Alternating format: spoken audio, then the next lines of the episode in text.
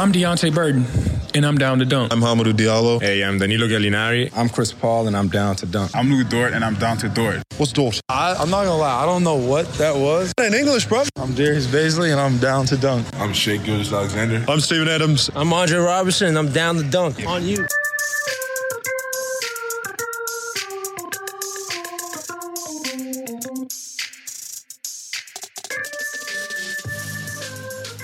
Hey, everybody. So a little bit of a weird podcast today. I am not normally the host of Down to Dunk. Andrew's not here. The rest of the pod people aren't here. I'm Fred Katz. I cover the Wizards for The Athletic, but I used to cover the Thunder for 2 and a fraction seasons from 2016 to 2018. I worked for the Norman Transcript back then. I had Thunder Podcasts. I was a host of Locked On Thunder. I was a host of Thunder After Dark, and I was a member of the OKC Dream Team, if you listen to any of those podcasts. I now cover the Wizards for The Athletic, and back when I was covering the Thunder, I used to consistently do these podcasts with one guy on the Thunder. Unfortunately, people enjoyed listening to them, so I had to continue doing them. And I've got him on the Skype line right now. I just want to – I got Josh Eustace with me here on the Skype line. I just want to say, Josh, it never has been and it never will be a pleasure. I can say from the bottom of my heart and with the deepest sincerity that I feel the exact same way.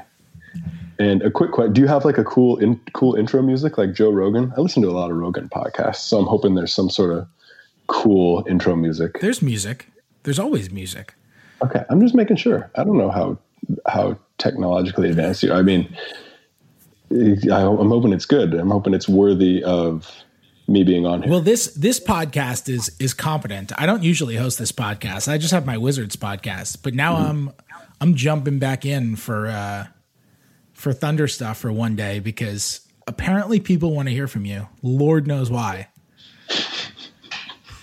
I think it's fair to say that in my like entire time with the Thunder, like the best publicity that I got and the most positive feedback I got was this little feud we got going on here. I mean, I call it a feud, but it was mostly like one-sided in the sense that like you weren't exactly capable of hanging with me. Well, the positive publicity certainly wasn't from your jump shot. Cruel. Oh, we're at 2.5. Now, we're 2.5 minutes in. Why this started. I wish I never really wrote anything slamming you because the audience was too different. Mm-hmm. I wish I did. Yeah. I like how you emphasize the word wrote as like you're alluding to the fact that there was plenty of negative you had to say, but you just never put any of it in writing. Right. Most of it behind your back. That's when most of the talking gets done, right? Oh. All the gossip. Oh. You and Eric Horn and yeah. Eric Horn, my colleague now, my colleague at The Athletic now. Is he really? Yeah, so is Brett Dawson. We've all moved on. Really? I always liked Eric. Eric was always good guys. I never had a problem with anybody. I can't say the same for certain people in my locker room, but let's talk. Certain person in my locker room. Let's talk. We're going to talk about that. And first, why don't you update the crew on everything that you've been doing? I'm sure Thunder fans want to know. And you just got back from Germany. How was that? Yeah. So for anybody who wasn't aware, I spent this season in Munich, Germany, playing for Bayern Munich. And it was definitely different experience for me. Obviously, up until this season, I had spent all my time playing in America. So this is my first time overseas, and it's a totally different experience. I mean, obviously, basketball is basketball to a certain point, but it's played differently over there. Like organizations are run differently. The experience is just different in a whole lot of ways, and it was a lot of ups and downs. But I would say that, you know, like looking back on it, like I'm really happy with the experience that I had and a lot of the lessons that I learned. And I mean, as of now, obviously the whole athletic world is kind of turned upside down. So I don't know where I'll be ending up next, but until then, you know, just hanging on and staying ready. So what is that like? 'Cause you're married. You have a dog. What? Two dogs. You have two dogs now? I have two dogs now. Wow. Both French bulldogs? No. Well, there's Boss, who's an English bulldog, and then the other one's a rescue. She's a mix, a mutt, but yeah. So two of them and also a wife. So what is, I feel like something that fans never think about is, well, you know, if you're not in the NBA, you can still just go to Europe. You can make great money there. And people don't think about the human aspect of it. Like people don't, this is a conversation you and I would have all the time. And it's not necessarily people's faults because it's just kind of how sports are framed. Right.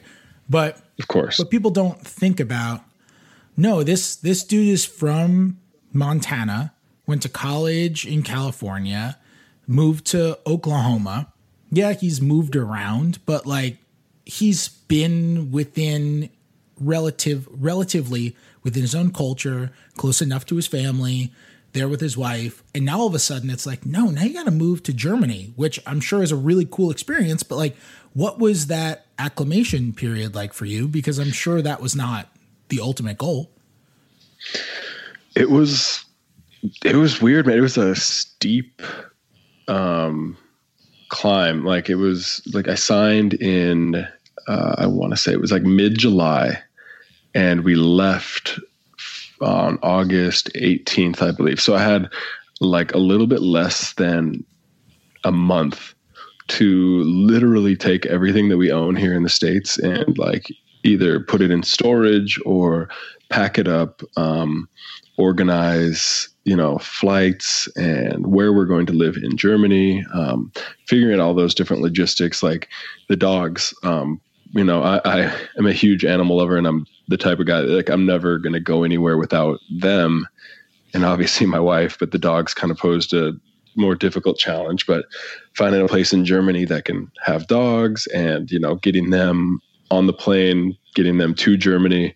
There was a lot of logistics that had to be taken care of, like literally packing up and storing my entire life to make this move to a place that I'd never been. And like you said, the culture is different. That in and of itself is huge, but like the language barrier, of course, creates a whole nother set of issues. Like within the organization, there's a lot of English, but as soon as you step outside of that, like you run into a lot of situations where people just do not speak any English whatsoever. And you kind of have to find your way through that and kind of make it up as you go.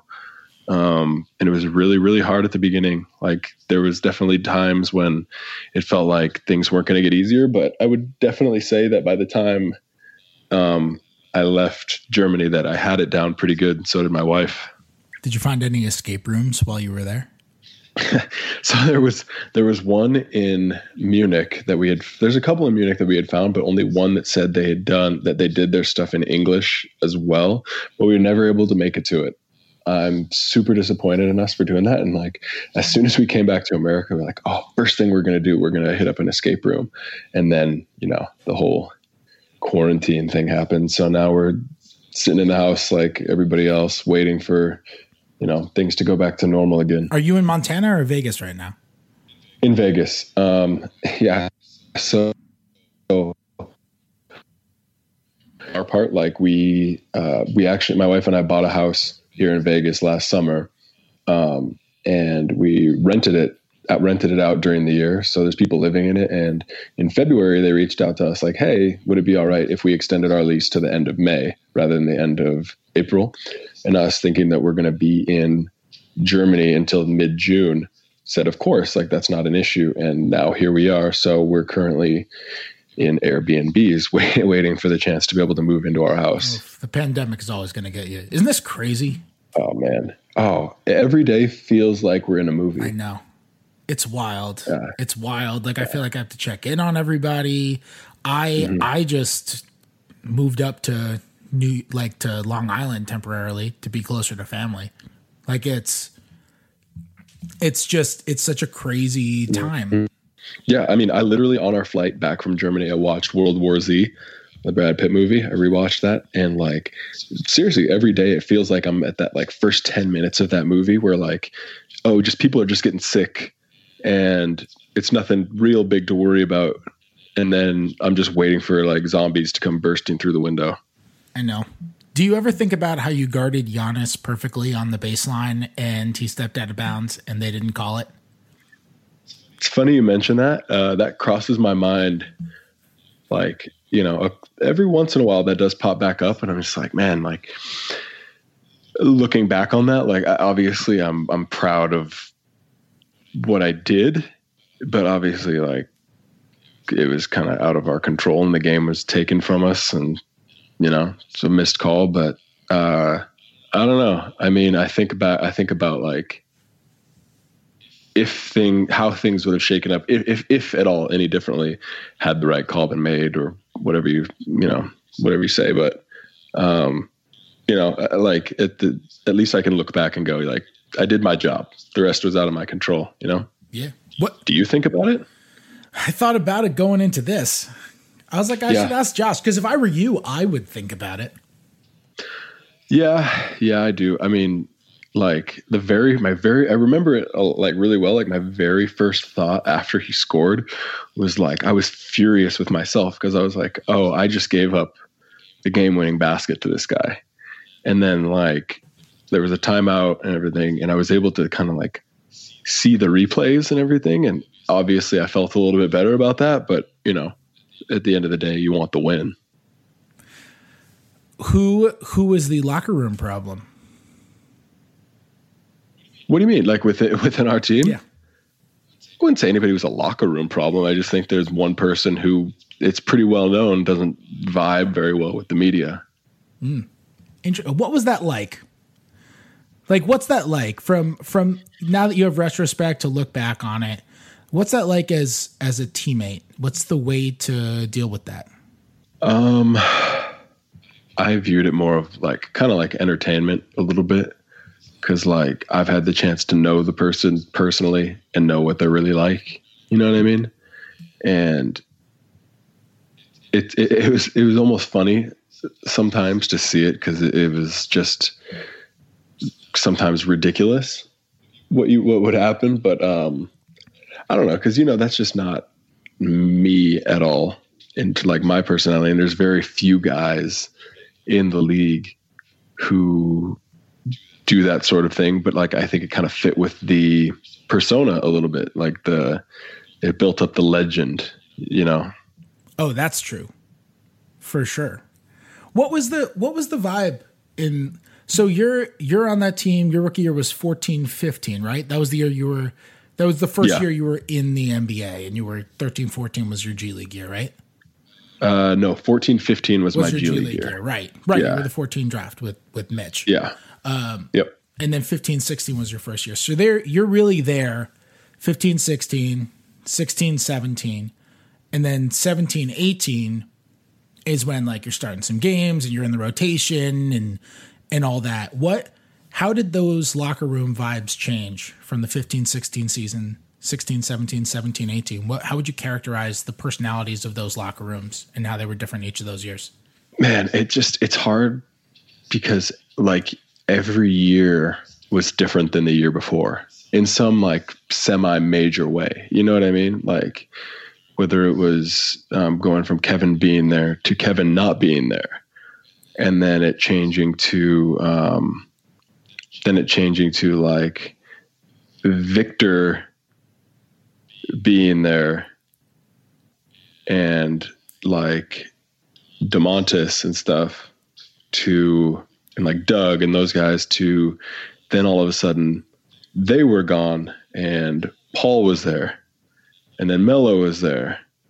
It was just like there were some major changes each year. Like Surge was gone. Like there was just some major like personalities that were there, and then all of a sudden the next year were just gone. And so, I mean, obviously, like the main dynamic being Russ, like he was constant there during my time. Because anywhere you go, there's a hierarchy to the locker room, of course. And with how much things would keep kind of getting shaken up each year like that, you'd come into the preseason and be like, all right, how is this going to shake out? Like, where is this hierarchy going to go? You got to navigate all these different personalities and these new egos and figure everybody out and how everybody fits together on and off the court. So that was hard. I mean, I'm not a big personality. I'm not like a front of the crowd type of guy. So a lot of mine was like sitting back, kind of adjusting to how the louder, more, I don't know if you say boisterous, how those guys kind of settled in, but it was weird, man. It was, every once in a while. Yeah. I mean, like I was just saying, like with the big changes that were happening each year, big personalities coming and going each year, you know, every preseason was just sitting back and seeing how things were going to shake up, which personalities were going to step to the forefront, how guys were going to vibe together, fit into this different hierarchy. Obviously there was, you know, Russ at the top every year, but from there it was just a lot of like, every year was a little bit different and trying to adjust and figure out how everybody fit in together. I just want to take a second to talk about Hydrant. Top performers in business and sports often attribute their success to their morning routine, whether that's waking up early, setting their goals for the day, exercise, or meditation, but not everyone has the time to do it all. With Hydrant, you can jumpstart your mornings. Hydrant creates flavored electrolyte packets you can mix directly into your water to make hydrating your body easy and delicious. Each rapid hydration mix has the 4 essential electrolytes your body needs. Sodium, potassium, magnesium, and zinc help you hydrate quickly and stay hydrated all day. And Hydrant is backed by research. The formula was developed by Oxford scientists to provide perfectly balanced, efficient hydration. There's no synthetic colors or artificial sweeteners. The formula is vegan, and you can choose between 3 different flavors or a variety pack. Hydrant starts at just $1 a packet for a 30-day supply. You can save even more with a monthly subscription. And for 25% off your first order, you can go to drinkhydrant.com and enter the promo code DUNK at checkout. That's drinkhydrant.com and enter the promo code DUNK for 25% off your first order. Drinkhydrant.com and enter the promo code DUNK. Now back to the show. So one of the things is made, now I'm not there this year and yeah, you're not there this year. So I am basing this off of what I read, what, you know, Roy says and what Eric Horn says and what the people from the Oklahomans say. And that's what I'm basing this off of. Yeah. But you read about it, and I have stepped foot in that locker room one time earlier this year. And one of the things that's really interesting, remember, when reporters would come in, and I can only base this from the reporter's standpoint, right? But like reporters come in pregame, we get 30 minutes where we can go in and we can talk to people. And if you noticed, reporters mostly stayed on your side of the locker room. Not because... Oh, yeah, I knew that. And it had nothing to do with you being there. It was because that was the opposite of Russ's side of the locker room. Because if we went to Russ's side of the locker room... We were not going to be able to have a conversation. We were going to get stared down. We were probably going to get asked to leave because we were just invading that side of the locker room. And when you were on the other side of the locker room, you basically had to keep quiet. That was not, I would speak very lowly when I spoke to players. That wasn't a conventional environment for an NBA locker room. That's not the case in pretty much any other NBA locker room. This year, I walked in and was just kind of having a conversation, normal volume conversation with a player. Like it was just kind of a totally normal conversation. And I was like, holy crap. It was just such a weird feeling for me having that conversation with now Russell gone. Were there other things? I know the Thunder were the only NBA team you played for, and this was my one experience there this year. Were there other things that you noticed? Was that just a media thing? Did you notice the locker room was kind of more, however you want to put it, like business as usual? Did you notice that it was more that with Russ's presence there? Have you looked at it from afar and noticed any differences from following them from afar? Obviously, like you said, that's the only NBA team that I played for. I would say, like, and I don't know if this is normal or not, but at least in my experience, what it was is that our locker room was very quiet before games.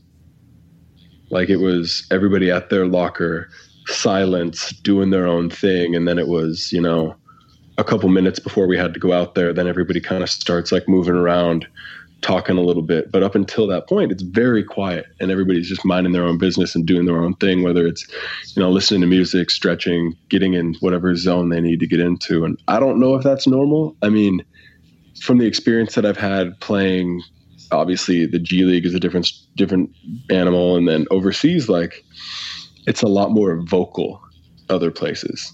from what I've seen. And I don't know if that's normal other places or not. I'm going to ask you a non-Thunder, but an OKC question. So one of the things that I think would be good to do, because like we've talked about coronavirus stuff, and so many local businesses are getting killed. So I thought it would be cool if we shouted out, we both lived in OKC for years. Mm-hmm.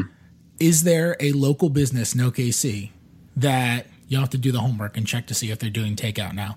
But is there a local business in OKC that you think of when, like, if you were to go back there, you think of like, man, I hope they're going to do okay? Oh man. Yeah, definitely. I don't know if you ever went to this place, but like Haley and I still talk about it. It's like Goro Ramen.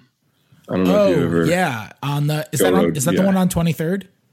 Yes. Oh yeah, that place is good. Just off of 23rd. It's like 19th or something like that. It's like whatever district that is, like the hipster district, whatever they call it. Yes. But yeah, down there for sure is a huge one because I love that place. That's a really good one. Yeah. Okay. And then there's like, that's a small one. Like, obviously, you know, I loved Mahogany and like Red Prime Steakhouse, like during my time there. The Garage, loved that place too. What was the best burger? Because I got my spot. If I'm going to shout out two places, it's going to be Republic. Those I love Republic. I will stand so hard for Republic. Those wings are so good. Yep. It's wild. I don't understand how those wings can be so good.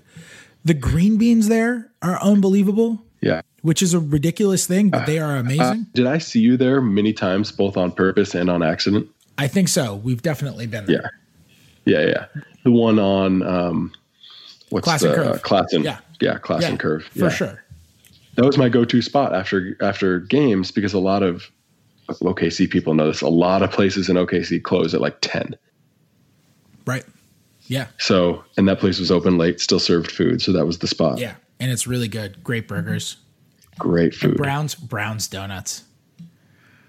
I never went there. What? Brown's? You never went to Brown's Bakery? No, never did. See, this is the downfall of being an athlete and having to eat well. Donuts isn't something that I like seek out. Oh, no, I mean, honestly, me neither. But those donuts are, it's like this family bakery on Northwest 10th. It was by where I used to live because I lived on Northwest 10th. And oh my God, those cake donuts are wild. Really? Yeah, unbelievable. Like legit unbelievable.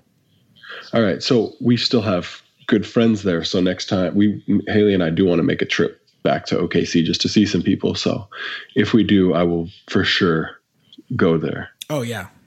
Those were something else. I got some more Thunder questions for you. Hit me. How confident were you guys going into that 2018 Jazz series? I mean, I can only speak for me, and I wasn't sure just because, like, we were good when we needed to be sometimes, and then other times we just weren't. Like, we would go in and we could beat, you know, the Warriors by 20. Or 25, whatever it was, and then we can go into Dallas, you know, and I don't think we won in Dallas that year. If I remember correctly. I don't remember. We would play very poorly against some other teams. So I was like, Utah is a dangerous one for us, especially because in the regular season we seemed to kind of struggle with them too. So I wasn't super confident. It was just dependent which of us, like which team showed up. You know what I mean? Like we were obviously talented enough to win the entire league, like win the championship. Like we had shown that by beating some really good teams, but we just, you saw it. I mean, we just weren't there for the first, three games? Yeah, until the comeback in game 5. Yeah. I mean, Russ. Yeah, we just weren't there. Russ lost. I mean, look, Russ is a great player. A great player, but he lost his mind against Ricky Rubio. I mean, Rubio killed us all year. Yeah, he's a good player. And Ingles killed us. Yeah. Well, you guys kept I wrote about this in regards to Billy, but you guys continued helping off of Ingles like that whole series until the very end. And Ingles, Joe Ingles, if you're going to give him open corner threes, that dude is going to hit. That's his shot, man. He's going to make 55% of them. Yeah, like literally that many. Yeah. He's not a guy. I just feel like we were faced with this dilemma of it's like, man, like got to leave somebody open. Who's it going to be? Like we got to obviously pay attention to Donovan Mitchell. We got like, it was tough. And Rubio killed us one game because he was hitting shots. He's one of those guys, you know what I mean? If he starts hitting threes, like you're in trouble. Was that team, the reason I ask about how confident you were is because was that, I remember like you kind of spoke about it just now, but kind of the whole thing was, you know, Russ saying brushing it off is, you know, we beat the good teams and Paul talking about that. And Melo just, I don't know, Melo's just like the most aptly named person in the world, right? He's just kind of, he's so chill. He's just the chillest dude ever. Yeah. And so I think Melo's just kind of going out there trying to hoop and that's kind of it.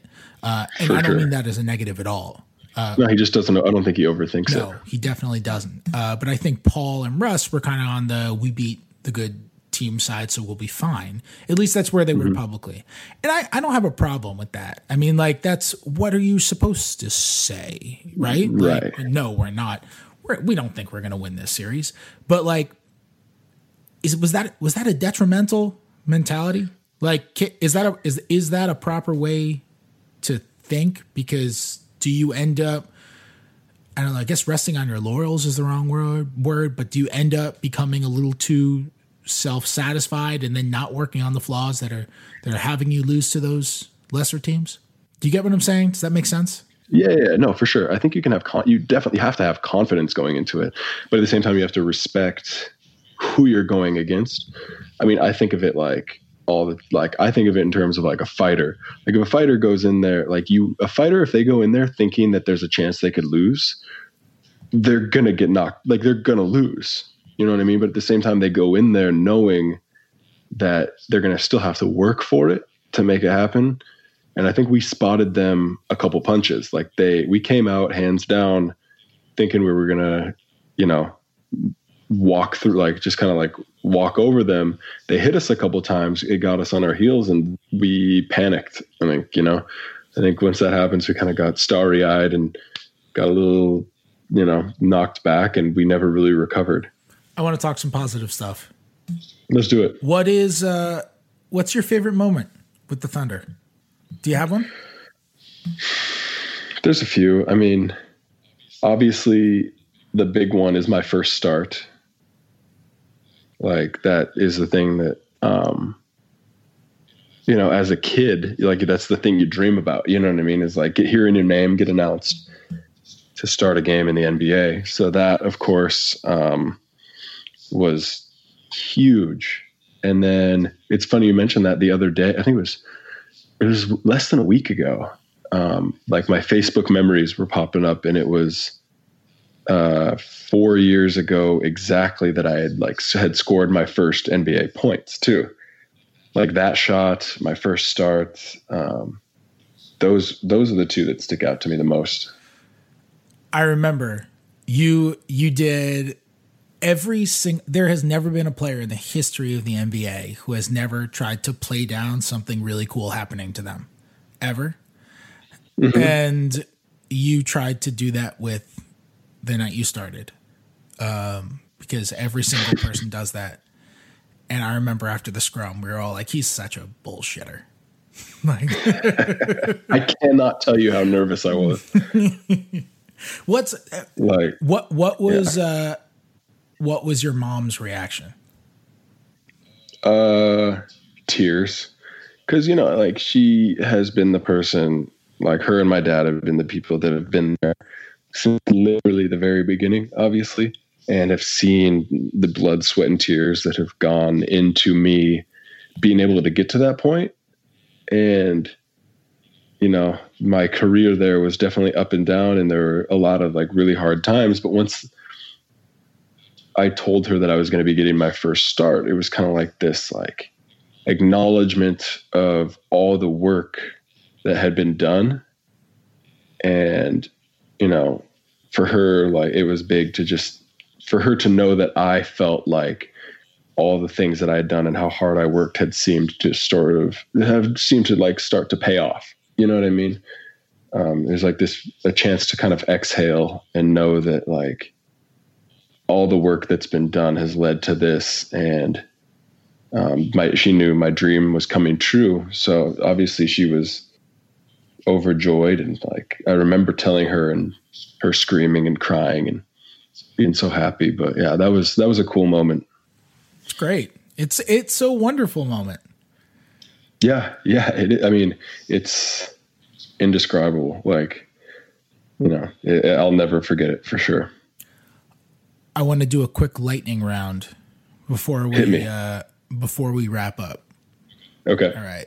So your locker, I guess it's not really a lightning round. I don't know why I'm saying a lightning round. These aren't yes, no questions. These are just normal questions that I happen to have written down. Okay. And that's it. Your locker in 2017-18 was next to Carmelo Anthony's. Yes.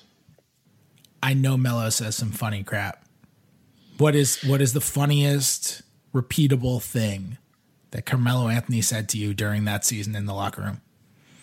That's hard, man. Like, I know for a fact he said some really funny stuff. Like, he's like super sarcastic, kind of like dry sense of humor, but like really, really laid back, chill guy.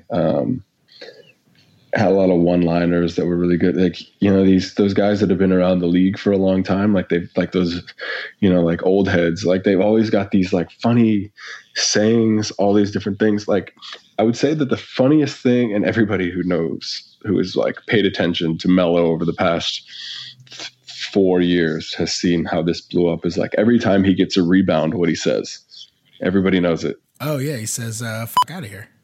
Yeah. And that to me, like hearing that like in person, and like when we started to notice it before the cameras, like really truly started like paying attention to it, was amazing. Like, he would do it in practice.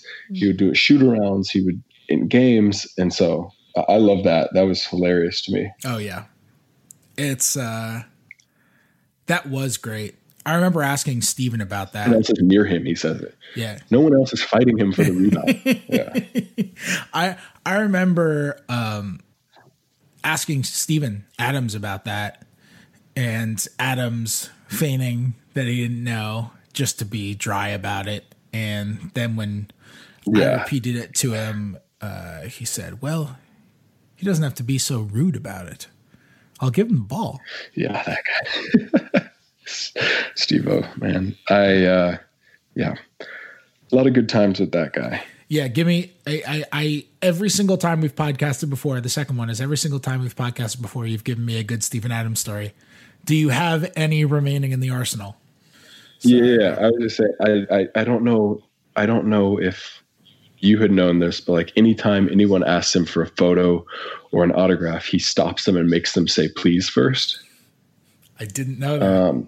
And like he gets like super stone faced about it, and he's a gigantic guy, and he just stares these people down when he says it, and like you could feel the fear coming off of them, like when he says this to them.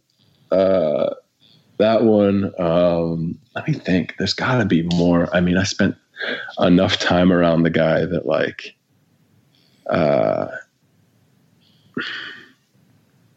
If I think of any more, I will text you them and you can read them or tweet them or whatever. But right now that's the one I've got off the top of my head. I messed up. I should have texted you before and asked you to come prepared. You should have given me time to prepare. No, I knew I was going to ask you that too. I should have done that. That's my bad. See, this is why I don't get to host this podcast. You're a very nasty, nasty journalist. I was being a cutie pie.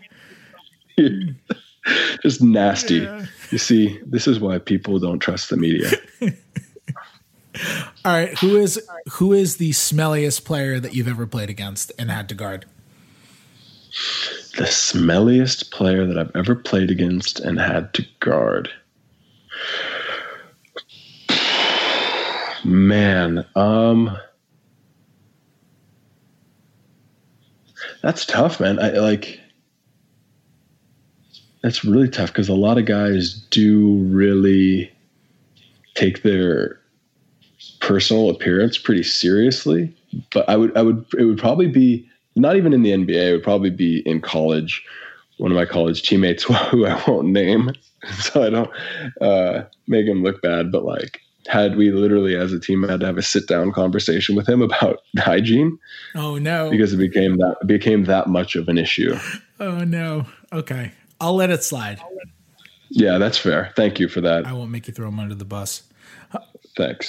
Weirdest trash talk you've ever received in a game? Weirdest trash talk that I've ever received in a game. So it wasn't in the game, but I'll tell you this, like, you know, Dwight Powell for the Mavs is one of my best friends. Went to college together. I still talk all the time. Right. Mm-hmm. It was after we played the Mavs, and him and I went and got dinner after the game. And he was telling me that it was a game I started against the Mavs. And he said, Dirk cornered him and tried to get him to tell him my wife's name so that he could talk shit to me during the game. But Dwight didn't, credit to Dwight, he didn't fold and kept it secret. He should have done it. Yeah, I can only imagine what that would have been like. Honestly, I'm kind of upset because it would have like been a cool story. Yeah, to tell people one day that Dirk talked shit to me. Dirk's a legend too. Like Dirk is a good dude. That's a legend. Yeah, that's like a legendary one where it's like Dirk really, like, yeah. So that was probably the most. My thing is I wasn't a talker, so it didn't really bring it out in other people. Mm-hmm. Like I let the other guys on my team do the talking because there was plenty. Isn't mentioning wives and families like a part of the unwritten rule book though? Aren't you not supposed to do that? Yeah. I can only hope Dirk would have found a way to do it in a way that wasn't like across the line. But like I can only imagine, like, you know what I mean, like imagining Dirk say something like I can't imagine I would have been upset. I probably would have just been too shocked. Do you have a best story of a teammate? Best story of a teammate? Man, there's got to be some. This probably isn't the best story of it, like overall, but this is a pretty funny story, is that it was in the preseason. And you remember Dakari. Of course, Dakari Johnson. Yeah, and we were getting ready to fly somewhere, and we're like, all right, where's Dakari? Like, he still wasn't showing up for the plane. Somebody finally got a hold of him, and he had driven to a small private airport, like 45 minutes in the complete wrong direction from where we were taken off of, and we just like couldn't figure out exactly how he ended up there. So we ended up having to leave late, wait for him, and that was funny, but like, man, if I think of more, I'll text them to you. Was that early? Was that early in OKC?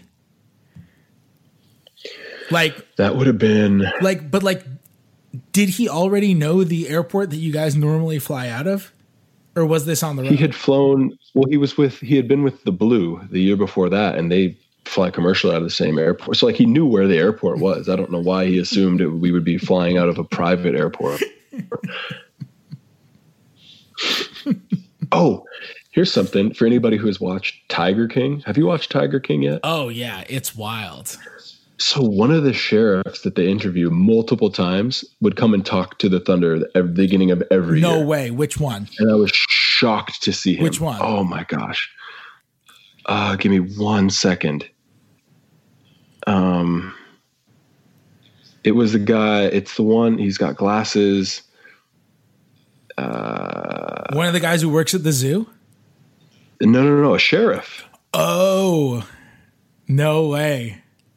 Yeah, it's one of the sheriffs. But I have to find out what his name was again. I'll text it to you. But yeah, one of the sheriffs that was like presided over the county that the zoo is in is on there almost every single episode. They talk to him. That That was shocking to see. That is amazing. That documentary is wild. I don't want to give spoilers because it's only been up for like 10 days. And I don't Man, is it ever. It is nuts. It is wild. It is. If you are from Oklahoma or lived in Oklahoma, you should 100% watch that one. It's crazy, man. Yeah, it is. One more. I can guess who you're going to say for this. Who's your funniest Thunder teammate ever? My funniest Thunder teammate ever? I mean, it's hard to beat Steven. It's hard to beat. You hear me? Yeah, I figured you would say Steven. It's hard to beat Steve-O. And then the other, Steve Novak was hilarious too. Anthony Morrow, hilarious. But yeah, I think Steve is probably the funniest. Yeah, I figured you'd say that. He's a pretty conventional answer there. Yeah, it's hard to beat him. That's definitely true. That's for sure true. Well, Josh, thank you for taking the time. No, thank you for having me, sir. Sorry, I kept cutting out. Oh, well, for figuring out your Skype password just for me. Who uses Skype still, man? Well, we use it to record podcasts. It's all about Zoom these days. I know, that's true. Maybe I should start doing this thing on Zoom. I should have done this on Zoom with you so that we would have made sure we wouldn't go over 40 minutes. You think Zoom has had the quickest trajectory to... From just being a proper noun to being a verb? It's up there, man. You know, if you listen to the conspiracy theorists, Zoom is behind this whole thing. So stay woke. Yeah. There you go. That's it. I have nothing to plug. Do you have anything that you want to tell the Thunder fans or the listeners before we wrap up here? I mean, all I would say is that, thanks for listening. I definitely missed my time in OKC. I had an amazing time, and some of the best people I've ever met are from OKC and are Oklahomans. So, you know, if for those of you who still keep in touch with my career and everything, I appreciate that. And hopefully I'll be able to come visit soon. Yeah. I want those Republic wings now. No, that's what I want. They sound so good. And when you eventually do see Troy Brown again, tell him hi for me. I will. I very much will. Two Vegas buddies. That's my guy. I know. Good dude. Great dude. All right. Well, Josh, thanks for coming. All right. Yep. Thanks, Fred. All right, buddy.